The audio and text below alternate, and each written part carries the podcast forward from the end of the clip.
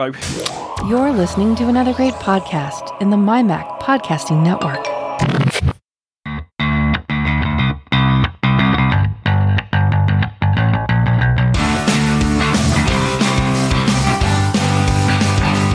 Hello and welcome to the Essential Apple Podcast, a show where we cover the last 7 to 10 days in the world of Apple news, reviews, rumours, roundup, gossip, tech, and, well, basically, anything else that catches our eye. This is the Essential Apple Podcast. And joining us this week, I have, well, we have a new guest. But before we get on to that one, uh, I just want to say hello. We're back. Uh, we had a small break because World kind of overtook me, and I've been training for an event that we'll go on to in a bit. But joining me this week is Simon, the uh, well, the social media slash well, does everything all the hard work at the moment. How are you doing, Simon? It's uh, it's been a couple of weeks since we've last done this. Yeah, um, no, it's been uh, it has been a couple of weeks, and uh, as it happened, because we had one in the can that hadn't been uh, released, I put that out so that uh, as far as listeners have gone, they have only had to go a week without a, a podcast for them. Um, and now, of course, it's a Sunday, and we're recording again. So uh, let's all look forward to another nice podcast. Now, I haven't listened back to that one, and I did it slightly differently. I used uh, when Guy was on. He said about using Levelator, which is a really, really old program to get all the audio uh, leveled off nicely. Um, so we might use that again this week. Now we have a special guest this week, also from the mymac.com network of the Let's Talk Apple podcast. Is Nick? Is it Nick Riley? Did I write that? Did I write that down right? Oh god, that's a great intro. Is it? Yes, it's Nick Riley from the Let's Talk Apple. I did warn you this Yes, was a. it down right. How are you, Nick? How is the bank holiday weekend treating you over there? it's okay. Yeah, I haven't been up to an awful lot, but I'm, and now I'm podcasting, which is always fun. Yeah, well, that's what bank holidays are for, isn't it? Doing not a lot, although there is a pub that's got a beer festival that might be calling my name later. Ah. So, obviously, you're part of the Let's Talk Apple podcast. Tell us a little bit about what sort of Mac hardware you got and what really got you into coming over to the light side and not you, yeah, not using Windows. Uh, well, I've got um, a 21 and a half inch iMac, and I've got an iPad, a Pro, the big one, and I've got um, a an iPhone 6. So not not the very latest thing, but I'm quite happy with that. And I've got other bits and pieces, um, Apple TVs dotted all over the place, and yeah, basically everywhere. yeah. The the interesting question that I was going to ask is out of all the kit that you've got, what would you say is your best bit of kit and your worst bit of kit? And I'm not talking about in terms of spec, but in terms of usability, using it generally, is is there a you know the thing that you like to use versus the thing that you go, oh great, I've got to do it on this. Do you have anything like that at yours? Um, yeah, the uh, iPad Pro, I think, is probably my favorite. Um, so I know for a lot of people it's too big, the big the big iPad. But for me, it was something I'd been waiting for for a very long time. Um, I'm a musician, and uh, I play piano, and I really wanted something I could put music on that was at a size where I didn't need a pair of binoculars to read it. So, um, so yeah, I, I really love the iPad Pro for that reason alone. Um, but uh, you know, reading anything on it is just a joy. So I love it. Um, at work at the moment, I've been given a Surface Pro to use, and the screen is amazing. And now I go back to my old laptop, and I come home to. I've got a fairly decent monitor. It's an LG one that I got on my Mac Mini, but it's just not the same. It just doesn't. Oh. So, other than music, what else do you use your iPad Pro for, or is it just a very specialist tool for play, playing the piano on and doing all the things you do with music? Um, no, I I wouldn't have said there was anything else particularly I use it for. I mean, I, it, it's great to have as a companion on my sofa uh, and just dot onto it. And I love playing games on it. I'm I'm into one of those um, um, uh, the birds, you know, Angry Birds games at the moment, which is driving me bonkers. Are you, have you got the Angry Bird Star Wars as well? That one drove me round the loop as well. Oh right. Now, now this is one. This is a different type of one. It's not the one where you shoot them across. It's one where you burst bubbles. It's one of those sort of things. Okay, It, not it is driving me mad. That's always a sign of a good game. Yeah. It, I mean, as I've said, I've been using a Microsoft Surface. I won't spend too much time on this because I haven't fully um, articulated how I want to talk about it. But when you've come from an iPad, the iPad for me feels completely, completely instinctive. Like you know when you can use the your finger, you know when you can use the pen. If you just just wait on the iPad Pro, can you use the pen to scroll up and down, or did they take that feature out? Because I know they did it one way or the other. They removed it and then added it back in, or was it the other way round? I, don't know. I didn't buy the pen. Sorry about that. Ah, right. Okay, okay. Interesting though, isn't it? Like you think you're Pro, and you automatically assume someone's got the pen. Um, but Yeah, on- no, I'm not. I'm not in the slightest bit artistic, so it would be a complete waste of time me buying the you're in good company here. None of us here have any, have any talent, and we seem to get a podcast out every week. It's with the Surface. It's so. Oh, I, again, I really wish I could explain it properly, but you you, you can use. So I if I you, know what you mean. I've got, Yeah. the, I've got, I've got a an all-in-one uh, Dell PC sitting right next to my iMac, um, and I bought it wh- when I was trying to find something for for music, um, uh, and it's a touch screen, uh, and it's about, I think it's 19 inches, so it's got a decent size, um, but it's. But the, you still get that sort of disconnect where yeah, you're not quite sure whether it's going to go into Windows or whether it's going to be a, an app that will just run natively, and, and it j- just feels a little bit clunky. Yeah, I, I whenever because I've got the pen at work, I always end up ch- tending to do the the baton swirl with the pencil. So one minute I'm drawing on the screen, and then if I want to interact with the screen in some apps, I have to use my finger to scroll around, or I can use the pen. But then you've got like such a small touch target area of a scroll bar to run up and down from. I, I just haven't maybe because it's new and it's a different OS, and you know you got the pain points. I just really haven't sort of gelled with it. And I think you nailed it correctly. You never sort of know at what point what experience you're going to get. Yeah, I I, I think I've um, in the G Plus fo- uh, forums, um, I've said to Guy a little while ago that I think because he's always talking about this sort of all-in-one thing that you plug your iPhone into, and to, uh, which will be sort of everything for everybody. Uh, and the only way I could see that working is if Apple f- found another touch interface that would work for the OS d- OS 10 desktop, so that it wasn't OS 10 anymore. If you see what I mean, but not quite Yeah. iOS either. It needs to be something in between, but but would work with touch. I think that'd be cool. That, and that seems to be what the Surface is trying to do. It's trying to be this middle ground where you've got a desktop and you can use it as a tablet. But oh, Yeah, I, think it needs to be. I think that that, that interface needs to be completely rethought. You you you need to be able to have a natural touch interface, regardless of what you're trying to do. And I think that's that is exactly right. It doesn't feel natural. You're always sort of hunting and pecking to say, can I use the pencil here? Can I not use it here? I think the best example I've got is if you use OneNote and you want to move something around, you end up again doing the button swirl. You write on the screen, and then sometimes a pencil will be a pencil, or sometimes it will be a selector like a mouse pointer to move stuff. So you end up sort of drawing on the screen and then using your fingers to move things around. But it, the actual program itself is very janky. I think is the best mm. word to to do it. Sounds confusing.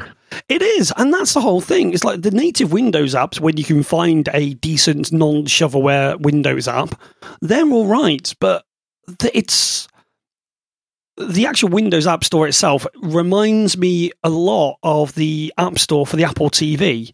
It's very shovelware okay, there's one or two decent apps, but it's all starting to look a little bit like a ghost town. Yeah, yeah, I'd agree. Well, um, just out of interest, what Apple TVs have you got? Have you got the? Have you got all of them, or did you just go for the uh, the, the the latest one? Uh, I've got yeah, I've got the latest one. I've got a couple of threes. Um, I bought one for another reason and then ended up not using it for that other reason. so I've got two, uh, neither of which I'm using. And um, I've actually got two really old ones. You know, the ones that used to have the 40 gig hard drives in them. Oh wow, they're collectors' items. Did they tell you what? They still go for a fair penny on eBay. You can't Right, pick one. Yeah, look around. you can't pick one of them up cheap. I mean, in relative terms, like you know, obviously, you know, you're not going to get what you paid for it, you know, way back No. when. But you look at it, and because I was thinking, oh my, yeah, like a little tinkering project, maybe a always on Plex box, and yeah, they still go for some serious cash. That's interesting. Oh, right. They've got that. Oh, I would, I'm, in fact, I'm going to play this. Um, so, in my absence over the last two weeks, I have been a little bit busy. And I, maybe I should have put this at the top of the show, but I got mentioned on the radio. And if it Yeah. works, let's see if this works. Hold on. Dope. That's typical. Edit point. Play. A lot of love for that track. And uh, in answer to your text, Mark Chappell, oh, great, but will you play it in full? No. Uh, don't look at me. That, I press the button and it appears. A lot of love, though. Tom, He actually r- misread my tweet, but I got mentioned on the radio. I don't know why I put it in this part of the segment of the show. I should have gone in with the intro on this. Oh, it shows what happens when you have two weeks off. Seamless. Oh yeah, in, and I know you're both with bated breath, wondering what is happening with my ongoing saga of my AirPods. I know. It's funny because Carl said, whatever you do, don't keep banging on about the AirPods. And other people have said, you know, when you've got a running gag, don't use it more than three times. You do, well, yeah, okay. like I've listened to that one. But good news I have working AirPods. Hooray! But this is always a but. so the girl on the phone was absolutely fantastic. For once, she was like genuine, sincere. She called me back, did everything by the books. Absolutely fantastic service when I got there. She sent me out a new set of AirPods and told me I could keep my old ones as a bonus because, you know, you've had so much trouble. I can see all your case logs here. Keep them. New AirPods come. And guess what? They will not pair with my iPhone 6S whatsoever. It's still the flashy red light. I spent uh, some time with Carl on the Mac and Forth show going through all the troubleshooting procedures. I've read more than my unhealthy share of web pages trying to, yeah, with all the spammy articles about how to fix them. Nothing. So, because I couldn't even get one paired, I thought, right, I'll go and get my other ones. I'll flip them open, and at least I've got one that I can use, so I'm not completely in the wilderness. Opened it up. It starts flashing white. So, as quick as I possibly could, you hold the button on the back, and it syncs. So, right now, my original old AirPods that would not sync up both left and right are now working. Completely and utterly bonkers. It's magic. Magic. It's definitely not the it just works experience, but I'm gonna guess. I think they're more aimed at the iPhone 7. I would not be surprised if the iPhone 7 had some technical doohickery in it to give it a seamless experience. So I might be sending my new set to Simon to do a bit of a review on because he seems to be the taskmaster of finding cheap headphones that actually work. yeah, Nick's going to buy some as well now. Especially Oh, yeah. after my glowing uh, glowing review. Um, but this is the thing. After all the pain, I'm so glad that they work. I had to go back to a corded set of headphones, and it's like, w- w- what is this barbarism? What is this thing? And I've I've lived a around like a caveman. I've lived a life now where I haven't sworn at my kitchen cabinets for every single time the uh, my cord tangles up on the on the handle. So yeah, that's um that's been that. I've done a bit more riding with the Apple Watch. Um, that's going great guns. I Um, just, I have to say though, on your ride, on the front point of your riding, Mark, yes, you were cheated. Cheated, I say. Uh, but is it? Uh, yeah, I because I didn't get the Earth Day badge, and I No, think you cycled 215 kilometres ah in no. three sections, and you didn't get. Yeah, but you must have spent more than half an hour. Well, I did. seventy. Yeah, I- at least. Well, what? See, this is this, this is one of the interesting things that happens when you have a Garmin and a Strava, is that when you do a ride, it seems to double upload it from Strava. So I actually did uh, 47 miles, which is about 70 odd kilometers. Yeah, well, it said 75 kilometres. Now, according to what it shared with me via your watch, you appeared to have done three 75 mi- um, uh, kilometre stints. That's because it's pulling in three sets of data. So it pulls it in from Garmin, and then for whatever reason, you get two lots of data from Strava. So then you have to go in and manually delete the activities. Now, what it should have done is just use the most recent data source because you know when you go into health, you can scroll and move up and down. It should have just used the top one, but it doesn't. Uh, but no, I still didn't get my blinking badge. You're listening to the ATP podcast a few minutes ago. Uh, apparently, one of the chaps on there didn't because they clicked dismiss instead of another button.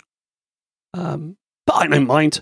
Right now, I'm just wondering if I'm going to be able to cycle next week because I've got a bit of an injury that seems to have come up. Well, it did. It did give you a 400% badge, though, didn't it? Yes, and it's. Uh, have, have you got an Apple Watch there, Nick? Uh, I haven't. I've got an Android watch actually, Oh God, just to be different. be gone, be gone. Which one? Which one have you got, Nick? Uh, I've got the uh, LG Urbane.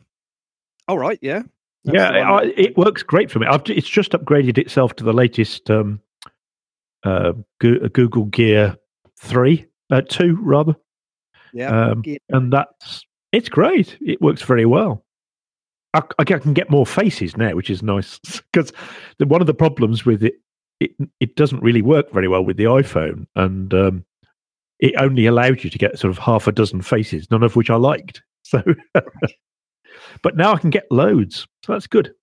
Excellent. Is this the Urbane second edition or the first one? No, it's, no, it's the first edition, the one without GPS and stuff. But it's fine. It's a watch. It tells me the time. It gives me notifications. It's good. and it works with Oh, an wow. iPhone 6 as well, which is always good. Yeah. And uh, that, that segues rather nicely onto our piece about Pebble watches, then, doesn't it? Yes, it does. Take it away, Simon, whilst I look for the notes. Seamless. um, okay, well, two things really. Uh, Pebble watches uh, are no longer going to have to die when the Pebble servers shut down because uh, a Pebble smartwatch iPhone app update removes the dependency on the company's cloud servers for firmware updates. Uh, and that was from the Mac Observer. Um, and the link to the Pebble app is in the story, um, which means the following uh, is even better news for anybody who's interested, and that is you can currently score major savings on three major, three popular Pebble smartwatch models. Um, you can score big savings on three popular smartwatch models: the Pebble Time, the Pebble Steel, and the Pebble Two with heart rate tracking. Enjoy savings of up to ninety-three dollars and discounts as good as sixty-two percent. And uh, I found that on Digital Trends. Uh, so all the links in that article uh, were obviously the US store, but I did take a look on the UK store, uh, and there's some pretty hefty discounts available on there too. So if anybody was interested in picking up Pebble, um, and the prices are down to sort of fifty quid, I think. So you know, they're at, that's a. If you were interested in picking up a Pebble uh, as a sort of end of life, uh, the prices they're asking at the moment are quite reasonable. So there you go. And just to do a gratuitous plug, we will have links in the show notes. Just having a look here, I mean, you've got the Pebble Smartwatch Black. That was seventy nine ninety nine. That's down to thirty six.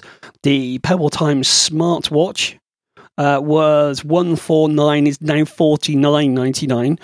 Uh, the thing with looking at these now, there are some really nice ones, but there's a few here that I'm thinking, you know what? If you had a young kid, or you wanted to get like a sort of geeky sort of gift for someone, these words fit quite well into that category, I think. Yeah, I mean, uh, when they came out, the pebbles were, you know, pretty expensive.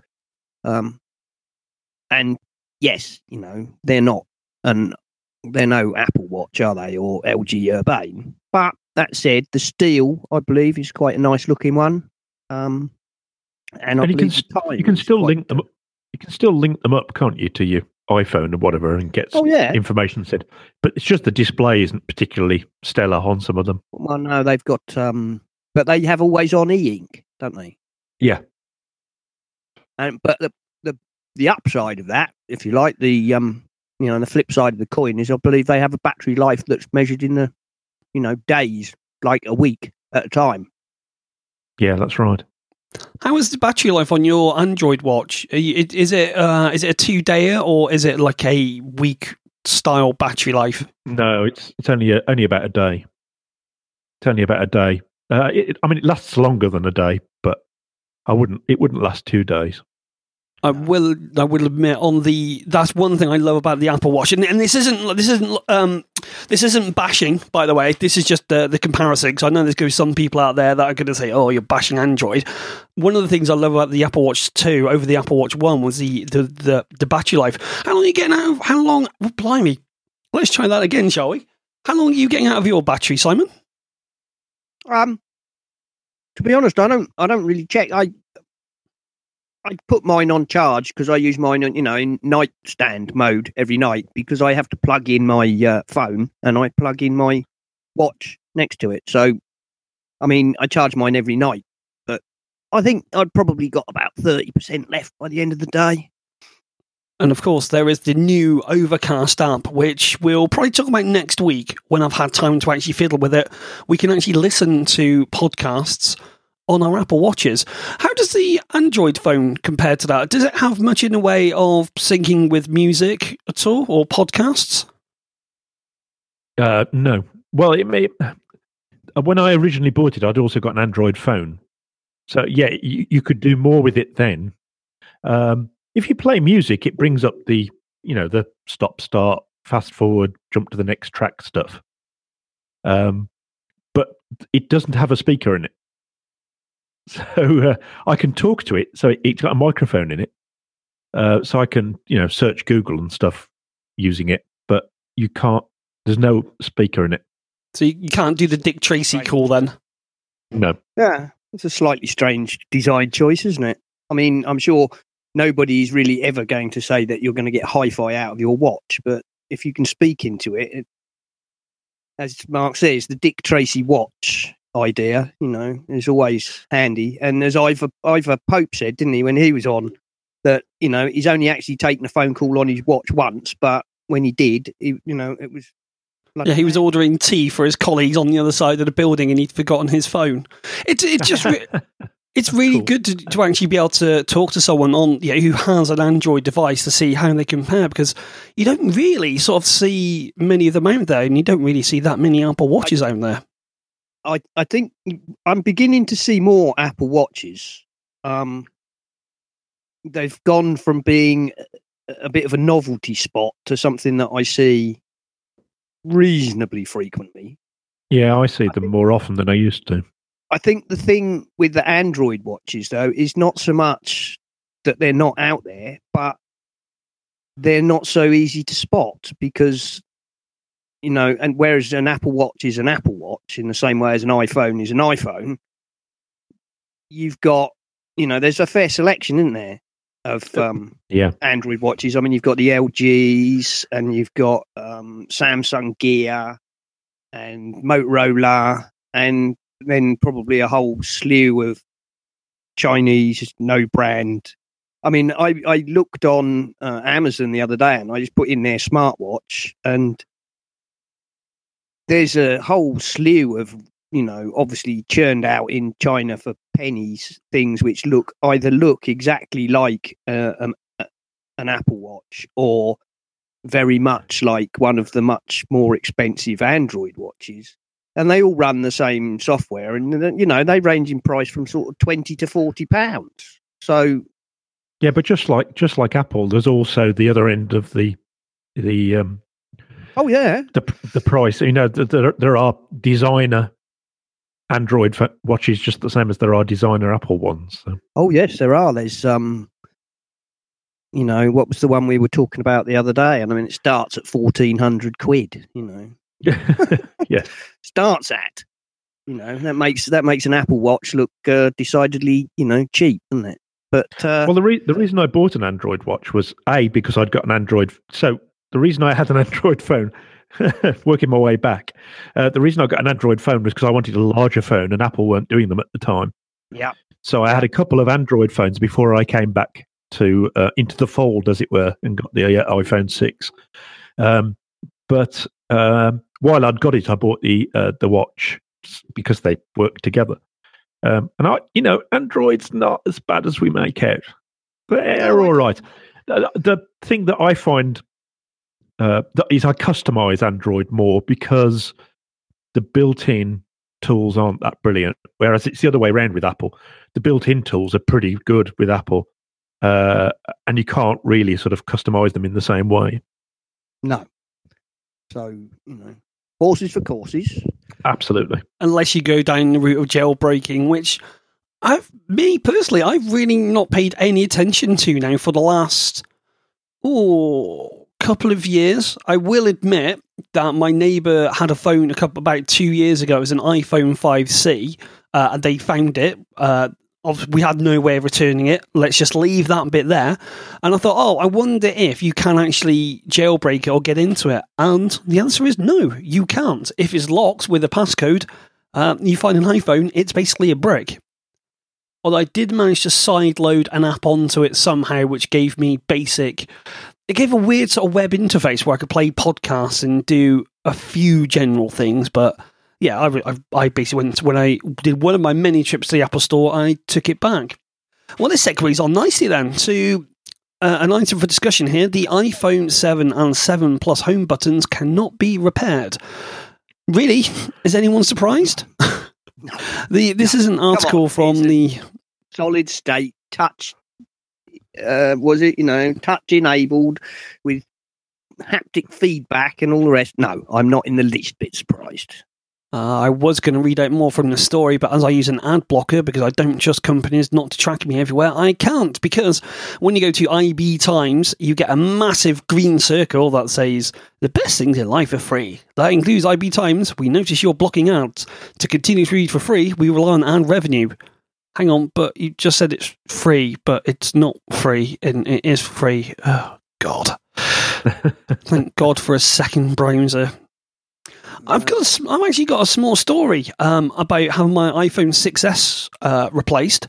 The other week was riding along, and suddenly my phone decided to liberate itself from the confines of my cycling case. God knows how.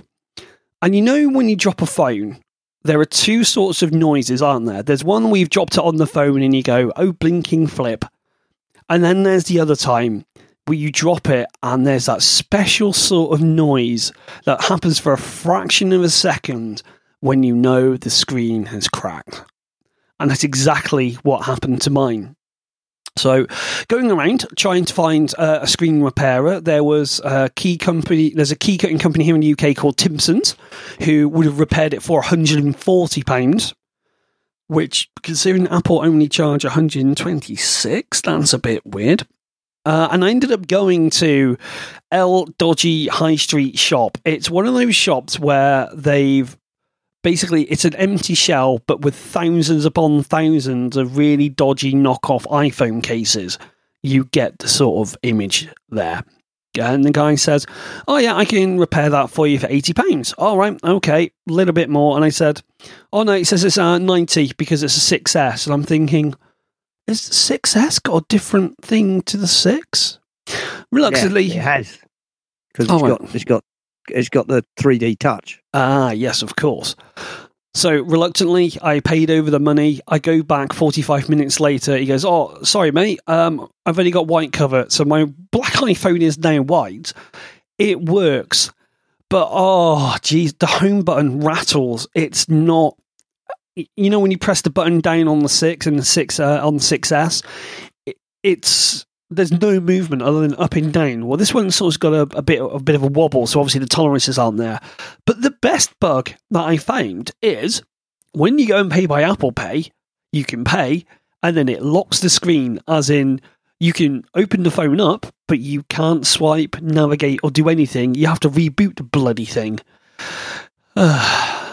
so if you're out there and you are thinking of going to a shop to get a uh, repair done, make sure that they've used decent screens and ask to have a look at them, see what buttons they use, and also make sure you get a warranty because for an extra £24, if I'd had the opportunity, I would have gone and done it by Apple. And the weird thing is, they didn't even ask me to touch off um, Find My iPhone.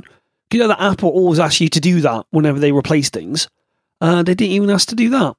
So there we are, some actual advice. And the crowd goes quiet.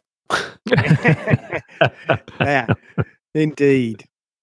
Um, well, uh, uh, because we were talking about watches, um, I thought we could bring up this one here that uh, I, I, think it was you who found it, wasn't it, Mark? That uh, man is now suspecting his wife's murder after her Fitbit data doesn't uh, match the story he told the police. Yes. Yes. Did, I, did I send that one to you? When was this? I think.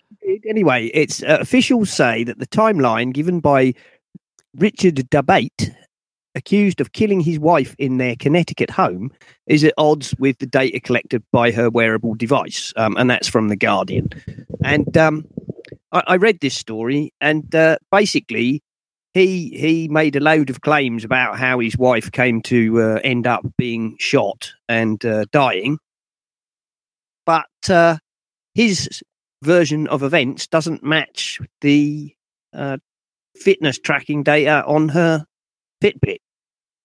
Uh, most tellingly, it shows that she walked home, and then when she got home, she was at home for a good fifteen to twenty minutes, pottering around the house, according to the the Fitbit data. Whereas he claims that she came in the door and was shot by a burglar. Uh, so that's looking pretty poor for him, I should say. Uh, it just shows how we're all being watched, doesn't it? Hmm. Yeah. Or in this case, our devices are watching us anyway. He should have just made up a better story, shouldn't he? Yeah, he should have done, yes. he should have figured out, well, uh, come on now. Well, the burglars broke in 20 minutes after she came home and boshed me on the head and shot my wife. No, no. It, it, if you read the story, he's come up with this obviously concocted timeline, and the evidence from the Fitbit just basically completely contradicts it. So I think he's in a lot of trouble. That's going to be an in, that's going to be an interesting one because is that sort of data going to be submissible as evidence? And then suddenly you enter into a whole murky territory of you know what can that be used? Uh, for example, the older Fitbits, basically, in one of the previous episodes of the show, uh, titled "We All Know Fitbit Counts That." Counts that, yes. you can literally jump up and down on the spot and do star jumps, and it will think that you're. Uh, you are walking. The same as if you're in a car. And I noticed this when, it, when I was driving my car over a bumpy road. It says, "Oh, congratulations, you've done three miles today." No. so it's so. Oh, Perfect. But I think uh, from what I read in the article, the link is obviously in the show notes. Go read the article, and it, it seems pretty obvious that the the evidence, it, even if it's not quote unquote, you know, uh, prima facie, it's going to uh, it's going to stack up badly against him. I think. Oh, that's how Mark managed to do his 215 miles, and he threw it on the back of a lorry. Uh, I have been. Uh, well, well, next weekend is the Car 10, which is Cardiff 10B. And if I can find a way to sort of do semi updates on the way. Oh, in fact, actually, just coming back to the iPhone 6 story, they charged me five, five pound for a screen protector that wasn't the right size and it didn't have a hole for the camera as well. Um, oh, no. Yeah, so that's the sort of shop you've got to be careful of. It's my own fault rushing around. Um, yeah, so next week is the Car 10. So that's going to be an interesting one. I don't think I'm going to take the Apple Watch. I think I'm going to go with the Garmin only because of the whole battery life. And I don't.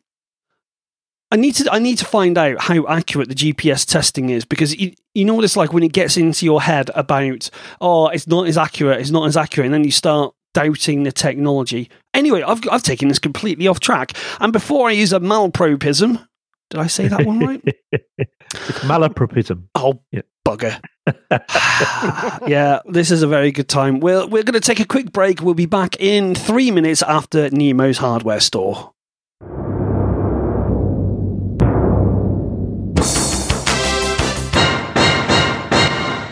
With the fine spring and summer weather just around the corner, let's have a look at two outdoor items that just rolled into the loading dock here at Nemo's hardware store. The first is the WOW Sound, W-O-W hyphen S-O-U-N-D, Ultimate Outdoor Portable Speaker. It's a waterproof speaker that floats, can go anywhere, has surround sound, very loud, good battery life, lots of power. It's currently on Indiegogo. The retail price in the US when it's finally released is going to be $229. You can get the early bird shipping on Indiegogo for June 2017 release for $150. I mean, we'll have the links with a good description and videos and photos on our Essential Apple website. I took it outside. I got it nice and wet. I played it wet. I played it dry. I played it close. I played it far. I charged it up. It played for a long time. It has a light switch. It turns on a nice glowing bright LED at its base for nighttime listening so you won't lose it or kick it. When you pick it up, it's fairly substantial. I mean, it's got some weight and heft to it. It's colorful and attractive. It has one, two, three, four speakers positioned one, two, three, four around the sides. So you get the sound coming out everywhere. And it has a passive radiator at the top. So I can recommend this from my personal experience. There is a floater called the Wow Sound Speaker Float that costs an extra $19 that the company is going to send me because when I dropped it into the pool and tried to play it, the Bluetooth audio broke up a little bit. It was a little bit inconsistent because Bluetooth can get messed up by water. So when the wow sound is going to sit in the speaker float, that will project good sound in the pool. And when I do my final report and review over at mymac.com, I will have tested it with the wow sound speaker float. Camping or going on a picnic anywhere by the beach, anywhere you're going to be around water. This thing is tough, rugged, fairly massive, and attractive, and it goes everywhere. And it's got a handle on the top. I love gadgets that have a handle. At nighttime, when you go outside, either to go on a hike, or if you're part of a SWAT team, or if you're walking your dog, or if you're stuck somewhere in an emergency, you need the Renogy E. Lumen multifunctional flashlight. R-E-N-O-G-Y E period L-U-M-E-N multifunctional flashlight or torch or torch. $25 in the US. You can charge it up either from the sun, solar power, or through USB charging. And again, it's pretty hefty in the hand. It's black, strong. It's got a smasher for smashing your way out of a car. If you're trapped inside, it's got a slitter for slitting your seatbelt. Again, if you're trapped inside, tumbling off a bridge, you press the button once and you get a strong directional beam that you can see halfway across town. Very powerful flashlight, military grade flashlight. Press it again. You get a softer light. It again is directional that you can use for walking the dog that's not going to blind people if it accidentally goes in their eyes. Press it a third time and it's flashing. Boo, boo, boo, boo, boo, boo, boo. It's flashing and fluttering to alert the rescue squad that you are there at the banks of the roaring Severn River. So that's the Reno GE Lumen multifunction flashlight, $25, and the Wow Sound speaker and float. Thanks for listening. Nemo's Hardware Store, back next week. And thank you once again, John, for another Nemo's hardware store. You'll be able to find all of the links in our Fancy Dan show notes or over on essentialapple.com. I don't think actually this week we've got an Amazon link we can give you, but I do need to say a huge huge thank you to everyone who's just going off and doing their regular shopping from Amazon but using our link always being upfront and honest about this. If you use our link, we get a very, very small amount of commission, and it all goes back into the running of this podcast, the show, the hosting, making sure that one day I can upgrade this stupid mixer that's in front of me, and maybe getting a soundboard that works consistently. So, a huge, huge thank you. All of the money does go back into the running of this pokey little podcast that's taking up some space on your device funnily enough, I used to use GarageBand to do the podcast and sort of outgrew it. And I know that Guy still uses um, GarageBand. But this week, Apple have made iWork and iLife apps free and easier to download by anyone. Now, Nick, you, um, whilst we were doing Nemo's hardware store there, you mentioned that you do a newsletter. So tell us a little Yeah. bit about that and how it goes and how you find using it. Well, I, I use uh, Pages um, in its normal mode. You know, it's got like sort of two modes where it's got like a, a mode where you design, where it's got a design which you can choose and then fill things in. But it's also got the word processor sort of side of it as well. I just use the word processor side of it, and it, it's great. I mean, it works better than an awful lot of other things, including Word, in my opinion. Um, Oh, that's For- going to be a just- controversial statement, that one. for just laying stuff out.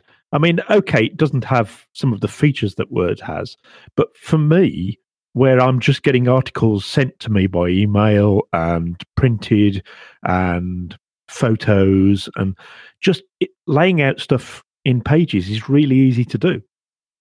Um, so I think this is great that they've made it free. Uh, what really annoys me about it is that uh, last week um, or a couple of weeks ago, um, I decided to donate my old um, Mac Mini uh, to the church for, for the use of you know doing PowerPoint and Keynote and a piece of software I use called Proclaim, which is pretty cool. Um, and so when I set it up, I thought, oh, I haven't got uh, I haven't got Keynote for this. Oh, I'll download it. So I went onto the App Store, and of course, because I was logged in as a new account that I'd set up for the church, I had to pay for it. And then two days later, they made it free. Oh, are they are they not doing that thing where oh, what was it they did with some apps that it uh, oh what was that thingy the automation actually- app you probably probably should uh, at least try and get your money back because Apple tend to have a thing. If you if like if you go out and buy a MacBook, Yeah. say, and within fourteen or I don't know, I forget what it is, but there's usually a thing like if if within twenty one days uh, or something they launch a new version because Apple never pre-announce anything, they they'll give you your money back if you want. So if you Oh, okay. They've- I mean, it's not yeah, that they've- it's terribly expensive anyway, but no, no. I mean, no, it's the money principle of the thing, isn't it? They did the they did the same with oh, what's that app? Work workflow. That's the one where Apple bought it and then they made it for free, and they were offering refunds to people who'd bought it within a specific time frame. So thirty days or something. Yeah. yeah, Yeah. that's true. I will. I know that they certainly do that on hardware. They certainly do it on hardware, and I know they have in the past done it on certain types of software. Like, for example, when um, Aperture originally was about four hundred pounds, wasn't it? Yeah. And then they suddenly slashed the price to like sixty nine pounds or something. And they had the same thing there. It was like if you could produce, um, if you could, pr- I believe, if you could produce a, a receipt showing that you'd purchased it in the prior kind of twenty one days before they slashed the price, they'd give you the difference back. I'll give it a try. I mean, like you say, it's not a vast amount of money. So if they say no, you're not exactly going to cry. But so what? It's So what I do, what I do with this magazine is I, I do the whole thing at uh, a normal A4 size, um, and it, it's usually about. So when I say a newsletter, it's it's, it's a pamphlet.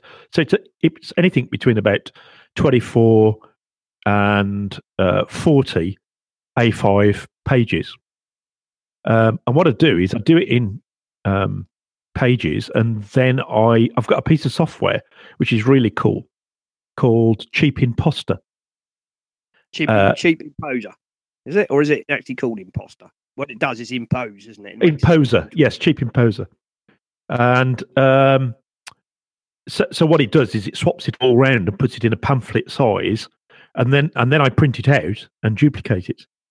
So it, Yeah. it's uh, it's really clever, cool tool.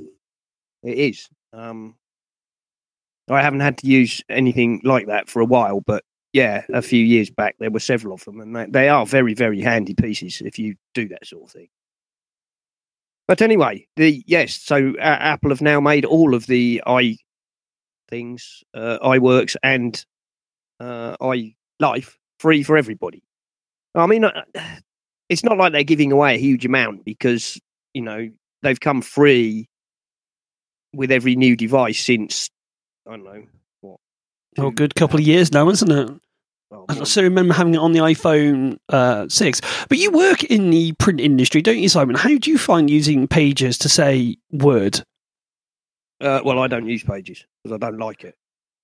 What What about it is it that you don't like? Is is it just Uh, because of the Pro Tools that you have? It's a little bit I too. yes, I think, uh, like Nick said, it's got two modes. It's got a desktop publishing mode, and it's got a word processing mode. And uh, personally, I think it, it suffers from uh, schizophrenia. It can't decide what it wants to do.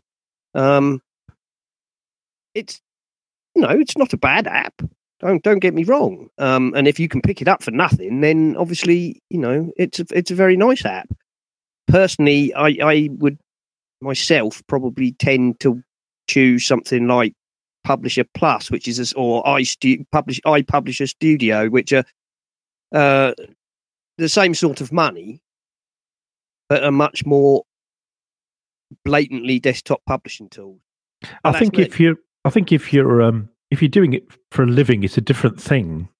Yes, To, exactly. Like that to me, who's doing it as an amateur and and just needs something that will produce something that looks fine, and it oh, doesn't, don't it doesn't need to go to some expensive press or anything like that to be printed. and, So- and even if it, even you know even if you did want to bring it you know to to someone like me pages will produce perfectly good pdfs which can go anywhere it's not my personal dislike of it is is not a reflection on the quality of the software and more i suppose a certain amount of professional snobbery. But um it's not Is- even that. It's isn't it sometimes isn't it sometimes path of least resistance when you're doing these sort of things? You want something that will work the way that you want it to work and if it doesn't quite fulfill what you want then why would you choose to use it um Yes, I'm- I think there's there's that, and um, to me, I just I just find this weird dichotomy that it's a word processor and a desktop layout package a bit confusing, and I know quite a lot. Also, of course, there's the fact that in the latest version they took out some of the tools that um, some people like me would consider to be a necessity, like the ability to link text boxes together so that you can run text over multiple pages. yeah. And don't and don't get me started on icloud and the way that they've messed around with that over the years. Because i could i could rant for the next hour.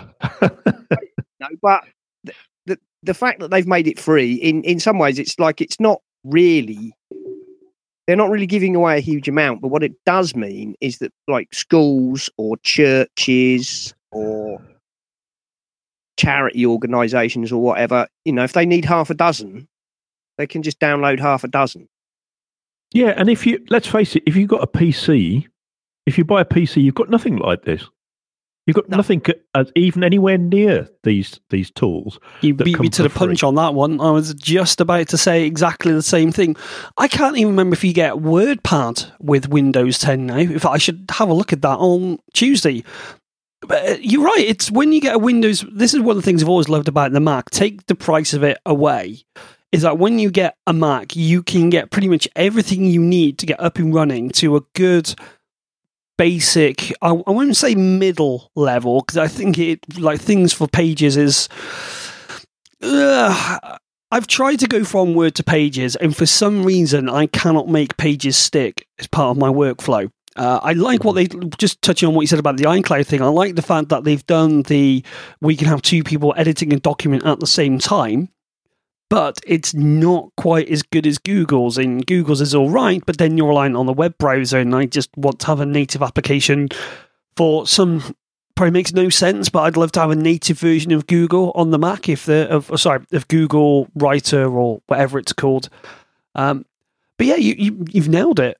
Uh, get a Windows PC, and with the amount of stuff in the store was supposed to fix all this, it's not easy to get up and running. So kudos to Apple there for giving away. Would we call them good, functional, Yeah. or I'd call them good for, for the average person in the street. I I'd think call I them would good. agree with that. You know, for the average person in the street, you've you've got a word processor slash basic desktop publisher. You've got a perfectly good uh, spreadsheet. You've got a presentation package. Then you've got your music. You've got your iMovie. Did- You know, no, I think it's a. You know, even though people rag on iTunes, I mean, it's it's not that terrible maybe you know the biggest problem with iTunes, as far as I can see, is that it's just expanded beyond what it was originally designed to do, and now nobody's quite sure how they're going to sort it out. yes, it's uh, it takes me back many years, so many times to come across that because I work in IT. I've come across it so many times where people have said, uh, "Yeah, well, we'd like to get rid of this, but it, it touches so many other things now that we wouldn't like to take it to pieces."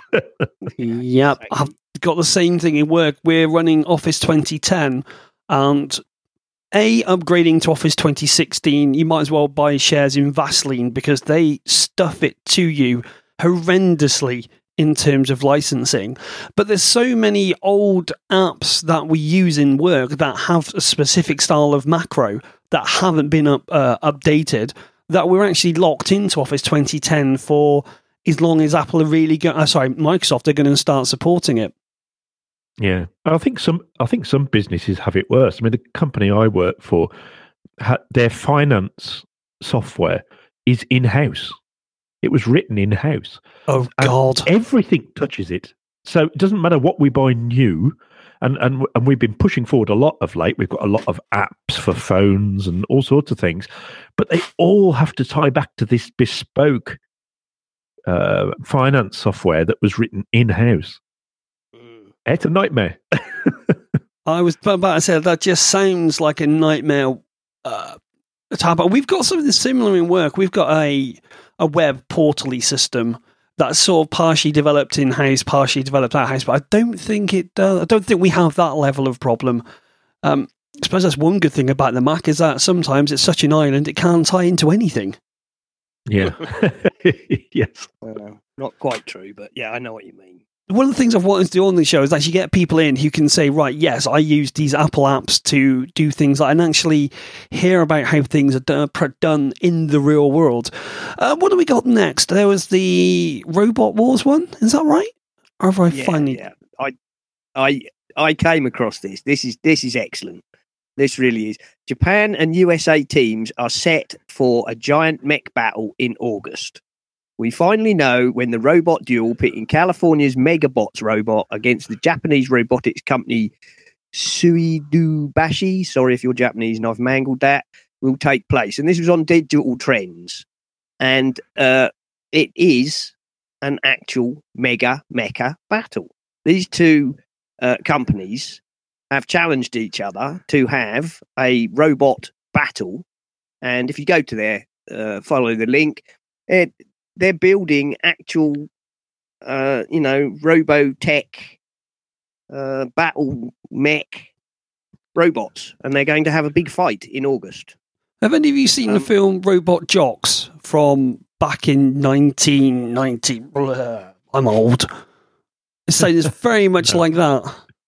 Well, this is yes, actually, I mean, on there, there's a picture of this of this bot, and it is blatantly based on a Robotech uh, battle mech, and uh, So they're going It's to got- basically have robotic fisticuffs. oh no, well, this one looks like it's got a rocket launcher and a Oh, right. sweet. and a chainsaw chainsaw type thing, and uh, yeah, it's it, they're Please tell me this is going to be streamed live. Please tell me that someone's bought the rights to this. I don't know, but it's a you know, let's get ready to Robo Rumble. Japan and USA set for giant mech battle. So there you go. Surely Right. somebody somewhere. I mean, this thing, this thing, uh, right? What does it say? Now we're going to do what any self-respecting big kid would do when playing with kick-ass cartoon figures. bash them against each other until there is a clear victor. In short, Megabots and Suidobashi's creators are here to kick ass, chew gum, and do engineering, and they're out of bubblegum. Right. Um, in 2015, we challenged them to a giant robot duel between our existing Mark II robot and their Kuratas robot. They accepted the challenge and upped the ante to include hand to hand combat. We tested our Mark II to see if it would survive this, and the robot would, but we as pilots would not. So this wasn't. And then there's all about how they built a Mark III, and it could cost nearly a eight hundred thousand worth of parts, and uh, oh, it is mental. I'm just mental. looking at the images now. I this needs to happen. I, I I need to see this. There needs to be a stream. Google, Yahoo, Netflix, Amazon. I don't care. I will pay good money to watch this. Now, and, it, and it ends. It ends. On to the final question, which is why, with so many astonishing advances in the robotics, should all this be settled with a duel? Because there's a 50 year long tradition in most world cultures, cultures of science fiction depicting fighting giant robots. When we show our robot to people who haven't heard of us, the reaction is always, oh, I've seen that in, and they list 60 or 70 video games, movies, or shows which feature giant fighting robots. We're bringing the fantasies of sci fi fans around the world to life. It looks They- awesome. It's it's a It sort does of look cool. It's like a powerlifter from Aliens with a cage and some plastic tubes that are going to fire things. Yes. And a big rail gun or compressed ga- a gas gun. Hey? And it looks very much like one of the uh, one of the robots from uh, Robotech. I think. No, not Robotech, Battle BattleTech. I'm going to watch Pacific. Rim tonight. oh dear. So there we go. I thought that one was rather fun. It's it's tech and it's um not really anything to do with Apple, but I thought it was quite fun. Um, and on it's other rather more serious. Uh, tack. I'm going to enjoy this segue. Go for it, Simon. Uh, the Brickerbots are attacking routers and IoT devices. Um, a rash of in the wild attacks is permanently destroying poorly secured IoT devices. The Brickerbot attacks may be trying to kill devices before they can join a botnet. Um, and in short, there's a very nasty Brickerbot uh, network which looks for unsecured routers uh, Linux based routers, bridges, or similar internet connected devices which have only factory default passwords. And uh, then once in there, they cripple it, destroy it.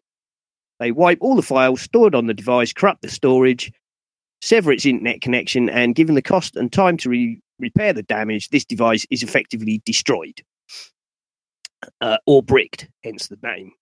Uh, and so take time to make sure your routers don't have factory default passwords, people. It's as simple as that, really.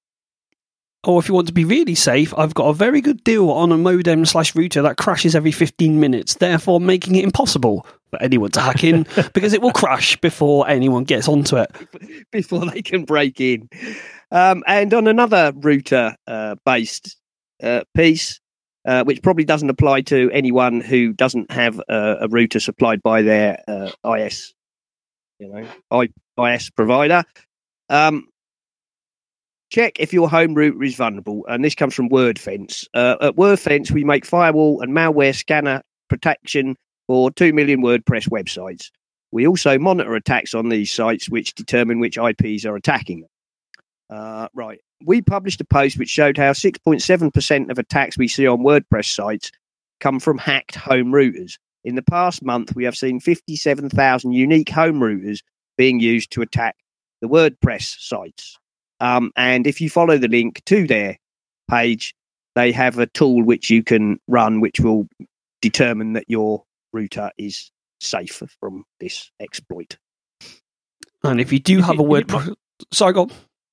Uh, I was just going to say, is it my imagination or is it hacking generally is becoming a lot more pernicious than it has been? Over the Uh, last yeah, couple of years, it just seems to have been really ramping up. Yes. Um, I mean, the one about the Brickerbot, uh, the, the guy in the article is saying, you know, at first I thought it was one group of hackers trying to take out another group of hackers to, or to penetrate their their their uh, botnet.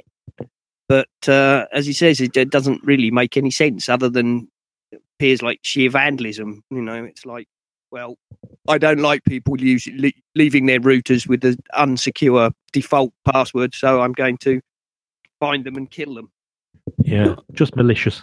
We had a Yeah. s there was a story in work about something like ten percent of all CCTV camera systems are just left with their default password. That's a scary thought.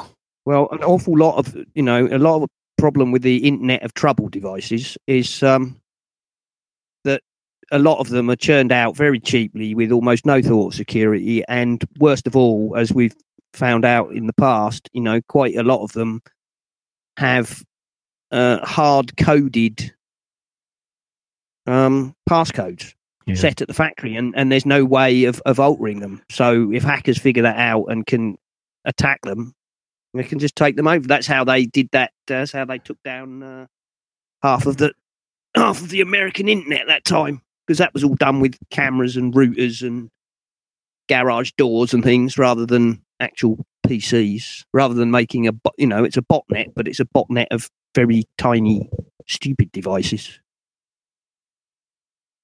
So, you know, the Internet of Things is possibly going to become the Internet of troublesome things, to be honest.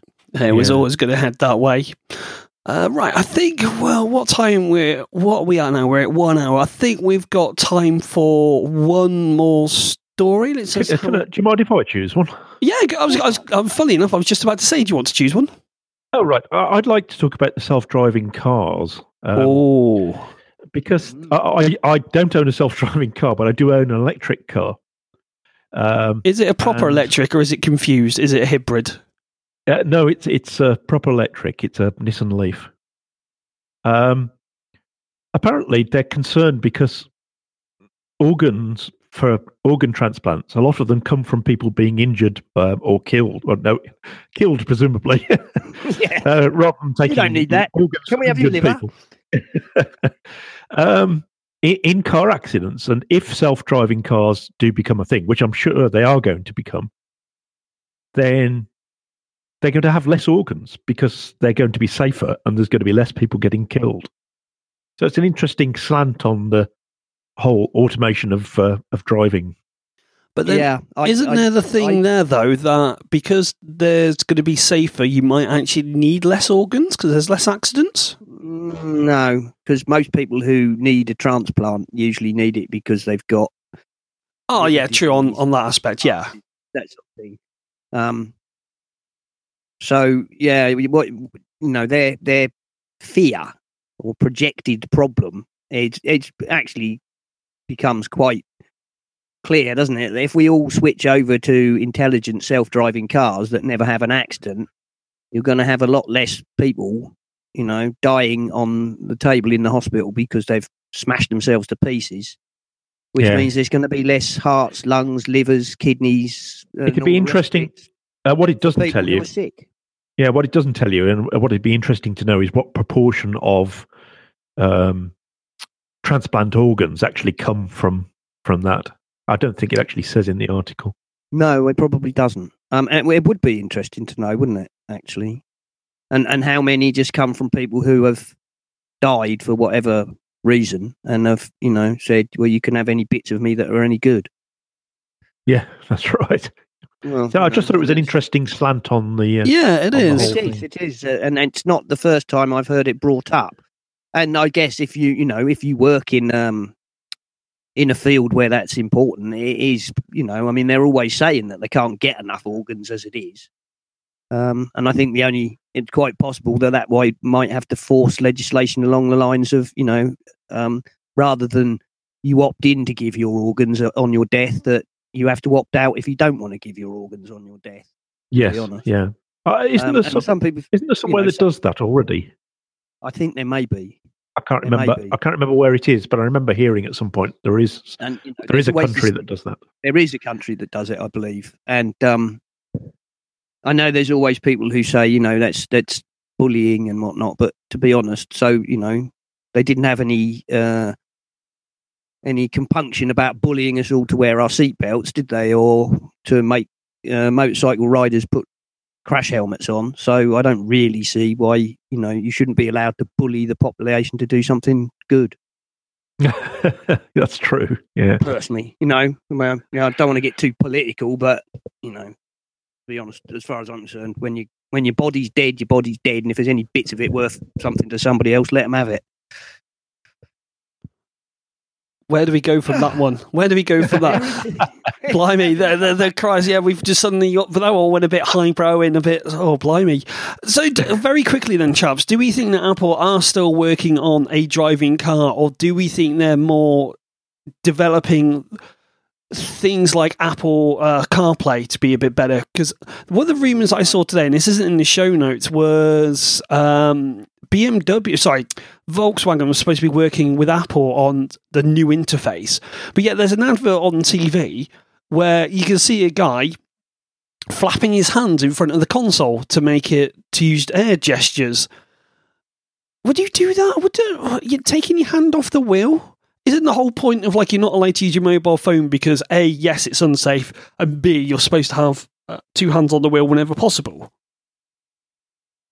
Yeah, uh, that's true. Yeah, and uh, let's face it. uh, I mean, the worst thing you could do is actually have two hand gestures. Then that really would be dangerous. I've made a few two hand gestures this week when I've been out cycling.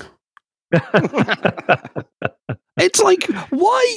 Oh, sorry. I'm no, I'm not going to rant. I'm just going to calmly put this down. Like, why overtake a cyclist when you're coming up to a junction, knowing that the light is red? So you overtake, then you slam on the anchor. You could just wait a few seconds. Now, I know not all cyclists are angels, and I've had the odd time when I've let an expletive fly, but in general, we just all need to calm down. I'm going to cut that rant off because otherwise it's going to go on and on. Uh, with a self driving car, though, it would be dangerous for me because it's hard enough getting out of bed at the minute. But to think, you know what? I could get out of bed, not fully awake, get into a car, press a button, and I could grab five more minutes. I know that's a very, very long way off, but yeah, I could do that. I, I'm not so sure that it is that far off, and people keep saying it's a long way off. But uh, if you look at the, you know, the curve of developing um, hardware and software, and there's like a sort of bit at the beginning that's quite quite low in the curve, where you just get a few people who are really interested in the technology um, getting involved. I've definitely seen a ramp up over the last Oh, two years They're all, they're and, it, and it's growing exponentially. So I reckon within five years we're going to start seeing automated cars regularly on our roads. I think so, and I also think that it will be. It- it's likely to be a complete paradigm shift, and Yeah. it will it will it will go very rapidly. You know, like the it's like the change from horse and cart to to gasoline, you know, or petrol powered vehicles, isn't it? You It know, is. It, it It was is. all. It's certainly it heading all- that way. you know, it was all horse and carts and a few weirdos who had these weird, stinking, rubbishy machines. And, you know, there became more and more machines. The machines got better. And then you reach a point and somebody comes along and says, right, actually, what we want to do is mass produce these. And all of a sudden, it's the people with horse and carts who are in the minority. Yeah, most people at the moment, most people at the moment say, "I, uh, I wouldn't trust a self-driving car," but I reckon in ten years you'll have people saying, "What? You want to drive it yourself?" Yeah, I totally agree with that. And you know, all these people, I, I wouldn't, I wouldn't possibly trust a self-driving machine. Would you not? I think I'd rather trust a self-driving machine than an awful lot of the people you see out on the road. I'm sorry, Yeah. but That's, that's the question I always fire back as well when people say they wouldn't trust it. I'd say, "And you trust other people?" yeah. and and let's face it, even even even if you don't say, you know, uh, all right, because people are stupid or dangerous or don't re- respect the rules, because we're human. We're human. We make mistakes. We get distracted. We do stupid things. Yeah. You know, and we've only got two eyes and two ears. You know, if you've got a self-driving car, it can have a hundred eyes and fourteen ears and radar pro- and, and it can probably still make the occasional mistake. But will it be able to park properly in Tesco's without taking up two car parking spaces? will it know what Yeah. full steering lock is and have depth perception so you don't leave half of your car sticking out the back? That could, which didn't happen to me today. well, well, you know these hackers taking over the botnets. Mm. it'll be ele- Yeah. it'll be cars next. oh, blimey! Did you? haven't they? Have, is it? Have, had some? have, have any of you seen um, the new series of Prison Break?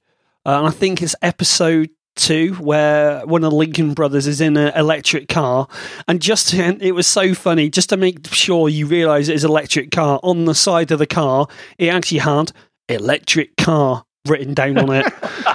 and this guy comes up in a traffic light.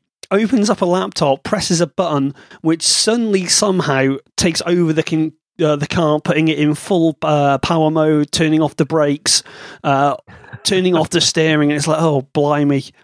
Wonder if we'll come back and go, you know, that time I took the Mickey out of Prison Break, if that'll come back to haunt me. well, you know, no, and the thing is, Apple are obviously now. I mean, th- this week they've been given permission and are out testing some self-driving uh, Lexus hybrids. I think, um, and some people have pointed at that and said, "Yeah, see, they're not making a car," but I, I'm not sure that's proof of that. I, I mean, if you were if you were designing a brand new model of car and you wanted to test some of the technology in it, would you send out a prototype of your brand new, you know, sports car? No, you wouldn't. You'd put the technology in an older car, wouldn't you, and measure it that way. What do we think is going to come first? More electric vehicles like the Tesla Model S, which I'm not not not the is it the Model S that's going to be coming out next year? Three. Model three. Oh, Yeah. I want want want. What's going to be first? Cars that are more capable of driving, uh, being driver assistive, or are we finally going to see more electric cars on the road? I think it's going to be both. I think we're going to get so there are already cars that can sort of drive themselves. So uh, I, I I believe it's from one to five, with five being fully autonomous. Ah, And yes, I remember the scale. Yeah, got- yeah, we've got none at five yet, but we've certainly got some at two and three, where they're like like the Tesla Model S, where it will steer itself on a motorway and keep within the lines and change cha- change uh, channels. I was going to say change lanes uh, on its own. That's already there. So And I think we'll end we'll end up with a with a mixture of them all. I think to start Yeah. with. and there's quite a lot of cars that can park themselves now. Yes. You know, that will will uh, measure a gap, calculate how to back into it, and do it for you. Well, we Um, definitely haven't haven't had any of them round here. I can tell you that much for now today. And then we, um, and then I mean, uh, the other one, I'm not sure if there are any, but I know there were several which uh, mentioned. Basically, you know, if you want to go to the theatre, you would drive your car to the theatre, get out, you know, press a button on the on the on the key that says to the car, "Go away, find a space, park in it." Then, when you come out of the theatre, you press a button which sends a signal to the car that says, "Right, come and pick me up." So, I don't know if that's actually a thing that you can go out and buy. Yeah, there was um there was a video on about the Tesla which did exactly that. Yeah. So I mean that you know that's what what levels that you know level three I suppose it's it's driving itself you know to within a limited parameter. So Yes. I, I Yeah, think I've- it's very much going to be a thing, and I think that the change is going to come a lot quicker than a lot of people think because that's how technology changes, isn't it? You know, it's It not is. always gradual. You know, every you know there there was loads of people had mobile phones, and then the iPhone came out, and within like three years, the phone landscape had completely changed. It felt like overnight, didn't it? It did feel like overnight, and I think very much, although the changeover from you know the sort of cars we have now to mostly autonomous vehicles is going to take probably 10 to 15 years to filter through because that's the life of a vehicle isn't it i mean you know Yeah. 15, 20 years is probably the. What is the Lifetime. of your um, Nissan Leaf? If, if, if, did you, if you don't mind me asking, did you buy it or have you leased it? Uh, I've got it on a yeah lease of, of sorts. Um, it's I'm I'm considering buying it. So uh, uh, at the moment, um, the uh, leasing companies are actually selling them. Um, certainly, I've seen evidence of them selling them at their um, auction value rather than at their their guaranteed final value because they, they're turning out to be worth less at the end of the term um, than they anticipated they would. Um, but I've I- I'm about three and a half years into this lease, and the battery is still saying it's got 93% of its original capacity. Yeah. So So so they're going to last five, eight, ten years. Okay, over that time they will lose some range. But if you're like me and you only do 50 miles a day and you charge at one end, yeah, that's plenty for me. Uh, and, and I think it's we're not far away from cars that will do 200 miles easily. Oh, I- I- if, if any of these battery technologies that are that they're they're still in experimental stages, if just one of them starts to show promise, then I think we'll we'll get cars with even yeah. more range on them. yeah, I mean, like the the the one we were talking about the other week, where the the guy's done something uh, with his lithium ion by using some sheet of glass or something, wasn't it? That's right. Yeah, it's replacing the lithium with something else, and yes, and using glass as a, a conductor. Yeah. Uh, And- and if yes, if that co- if that comes into production, I mean that's obviously going to change the landscape altogether. Yeah. Because I mean, it, the the bloke was it, was the inventor of the lithium ion, or part of the team, I believe, who invented lithium ion in the first place. That's right. And uh, you know he's 93 but you know you, that means he's spent a lifetime working on battery technology and he's come up with an even better way to make lithium ion batteries and apparently i think he said that would probably quadruple their power Something like that. Yeah. yeah and make them less uh, basically stop them from doing this possibility of exploding so oh yes, I mean, because you're taking away the you're taking away the liquid, which is the thing that explodes. yes Um, and not only that, they charge much more quickly. Yeah. Which is the other argument against electric cars. Yeah, so I mean, you know, one one of those technologies, and there are others. I know there are other ones floating around out there. One of those comes through, and the whole, you know, the whole landscape, the whole technological landscape changes, doesn't it? Yeah. Exciting. Mm-hmm. Exciting, exciting times. Yes. So, I think uh, I think we touched upon something loosely Apple based today. Um, we.